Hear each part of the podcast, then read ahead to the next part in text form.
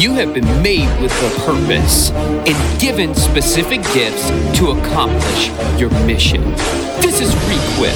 Stay tuned to gain insights to prepare, equip, and empower you to do the work of ministry. And thank you so much for joining us here on Requip Ministries podcast.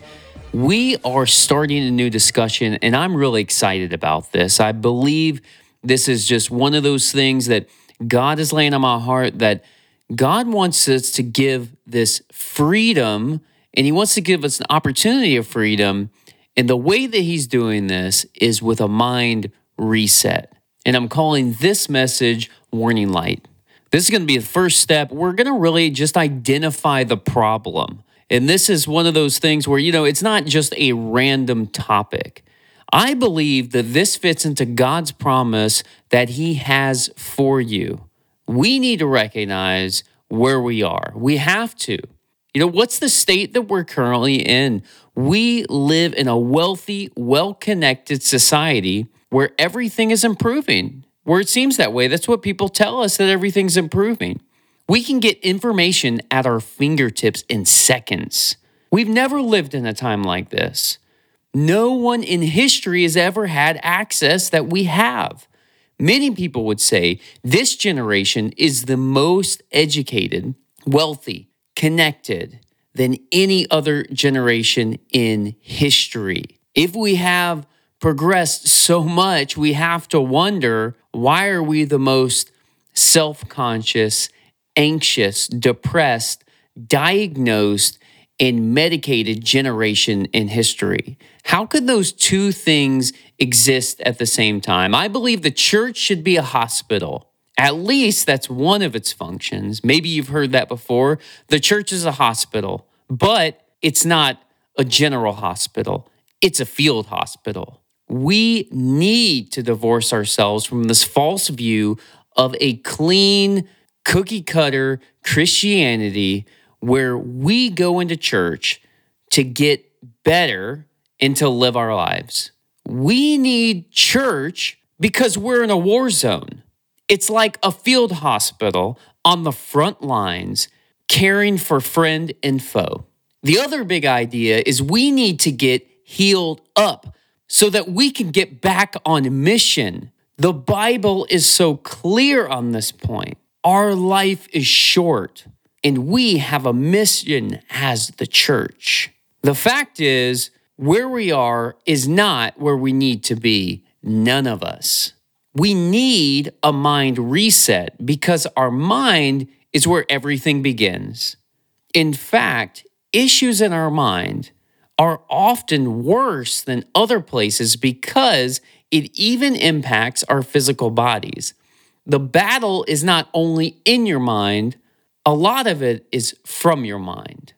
Listen to the some studies from the National Institute of Mental Health produced some data showing that 25% of cancer patients experience depression. One out of 3 heart attack survivors experience depression.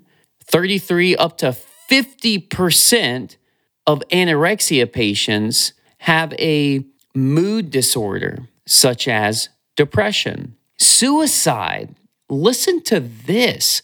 Suicide was the second leading cause of death among individuals between the age of 10 and 34, and the fourth leading cause of death among individuals between the ages of 35 and 54. That's coming from the CDC in the National Center of Injury Prevention. And listen also to Rita Mae Brown. She says the statistics on sanity are that one out of every four Americans is suffering from some form of mental illness. Think of your three best friends. If they're okay, then it's probably you. We need to get back to God's word. We need to get back to what He says for us. He wants freedom for us, He wants healing for us. He wants to give us the opportunity of freedom. Romans 12, 2 says, Do not be conformed to the pattern of this world, but be transformed by the renewing of your mind. When we look around, we see what's happening in the world we see that it's a pattern. That's why we can track it. That's why we have statistics. We don't need to fall into that as people that have put our faith and our trust in Jesus. And if you haven't, I'm going to invite you right now. God is as close as a prayer. Anybody can receive forgiveness of sin. Jesus said, Come to me and you will be saved. Anybody who puts their faith in Jesus will have eternal life. Anyone and everyone who calls on the name of the Lord will be saved, not by works. It is by grace you've been saved. God gives the promise of freedom. When you put your faith in Jesus, you have the position of freedom, but you don't necessarily experience the presence of freedom. God gives the opportunity of freedom when God saved his people from Egyptian slavery, going way back to Exodus chapter 6, 6, and 7. But when God saved his people from Egyptian slavery, they were still going through a period of testing in the wilderness until they got to the promised land. The same promise is for us as well. Jesus' first message in public was this as he stood up in a local synagogue reading from the great scroll of Isaiah. And it's recorded by the doctor Luke in Luke chapter 4, 18 and 19. Jesus saying this The Spirit of the Lord is upon me because he has anointed me to proclaim good news to the poor. He has sent me to proclaim liberty to the captives and to recover sight to the blind, to set at liberty those who are being oppressed, to proclaim the year of the Lord's favor. God wants to set you free. He wants to give you the opportunity of freedom. But we need to see where are we? I remember, you know, so many times I've had, if you don't know this about me, I like cars. I like to I buy and sell cars. I, we just go through a lot of cars. We we find good deals on cars. We we buy used ones, we sell them. That's just what we do.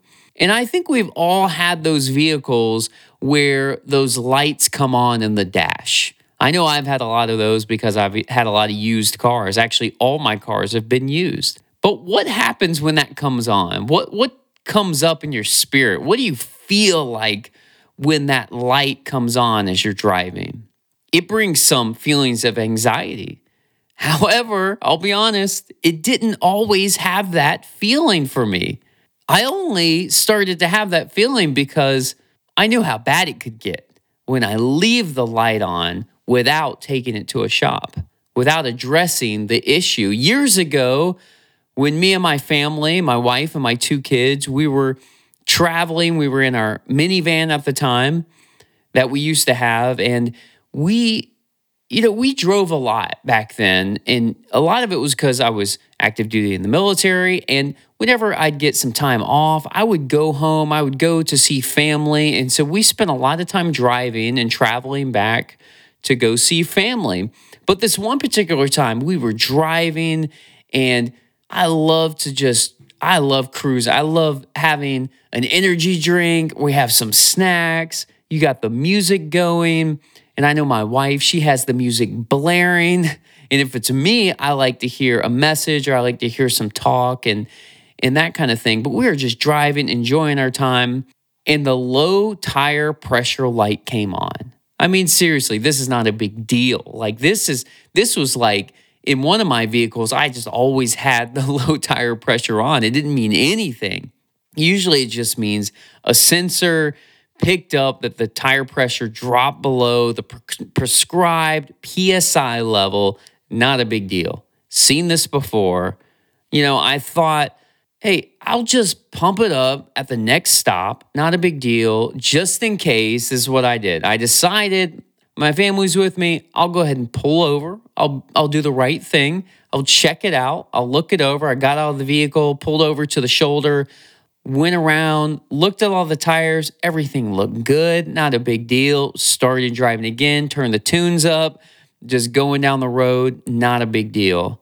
Then it went a little while longer, and I think we heard a pop and then a clunking sound. We said to each other, me and my wife, and we thought, uh, I think we might have a flat tire. And somehow we found ourselves limping along until we got back into the shop.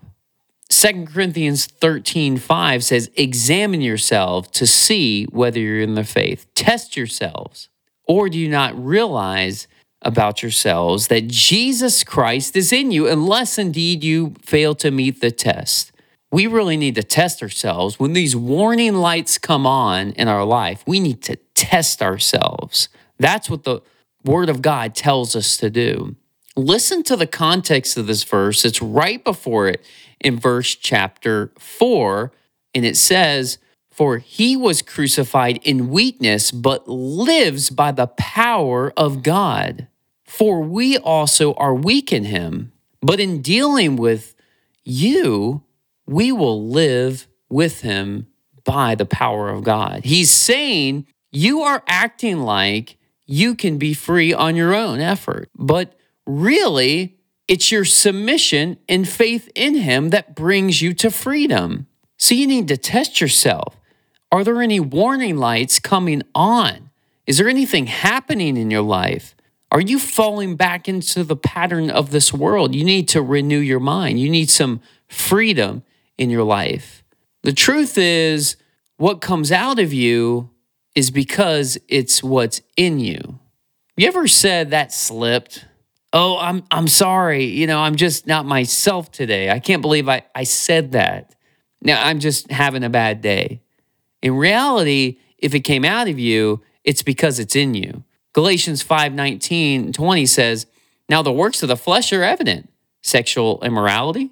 And that just means any type of sexual relationship outside of man and woman in a covenant marriage, impurity, sensuality, idolatry, sorcery, em- enmity, strife, jealousy, fits of anger, rivalry, dissension, divisions, envy, drunkenness, orgies, and like these, things just like these.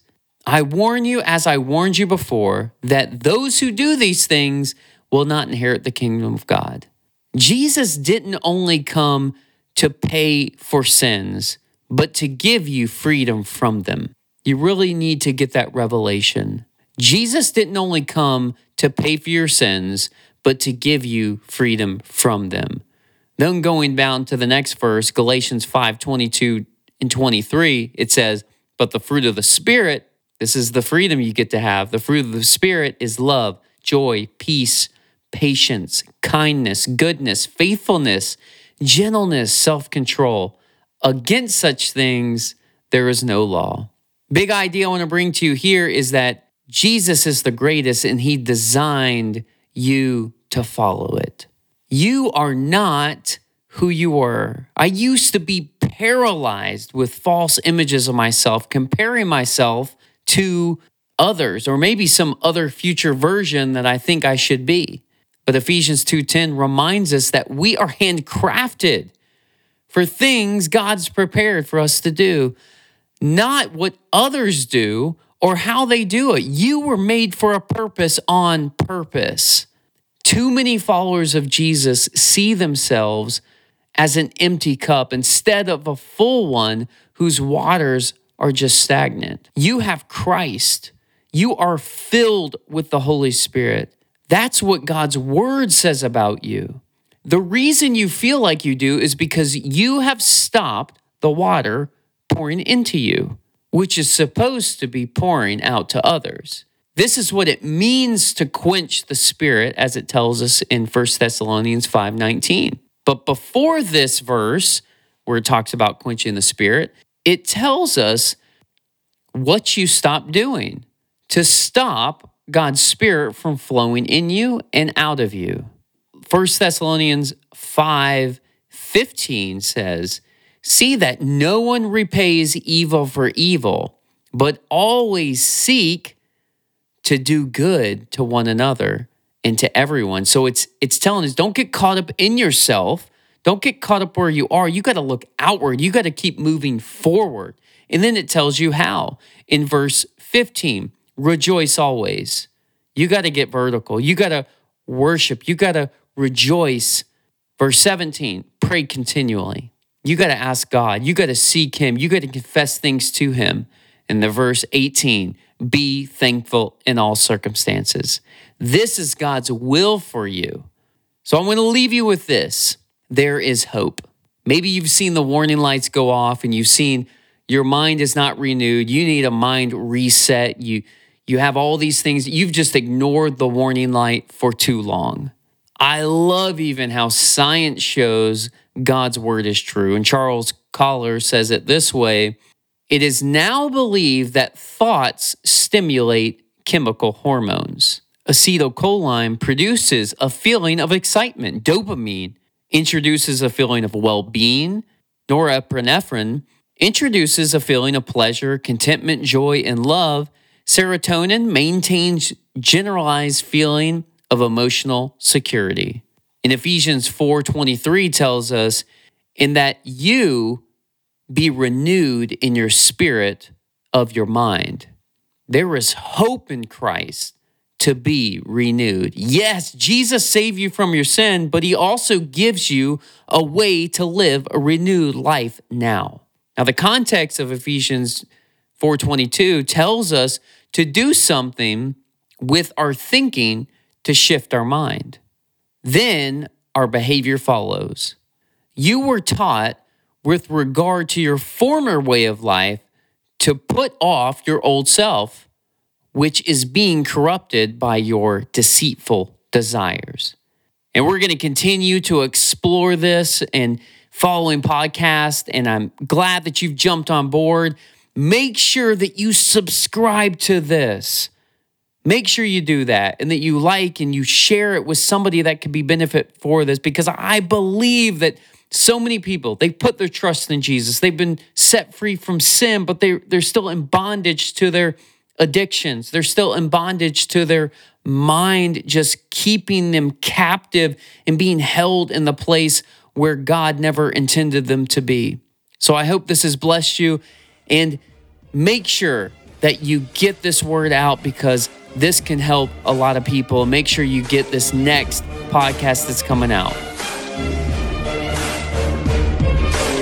You've been listening to Requip Ministries, and thanks so much for listening. And go ahead, head on over to our website for more resources. That's requip.org, re-quip.org. And you can always connect with me on social media as well. And until next time, we hope you follow the command to always be prepared for action.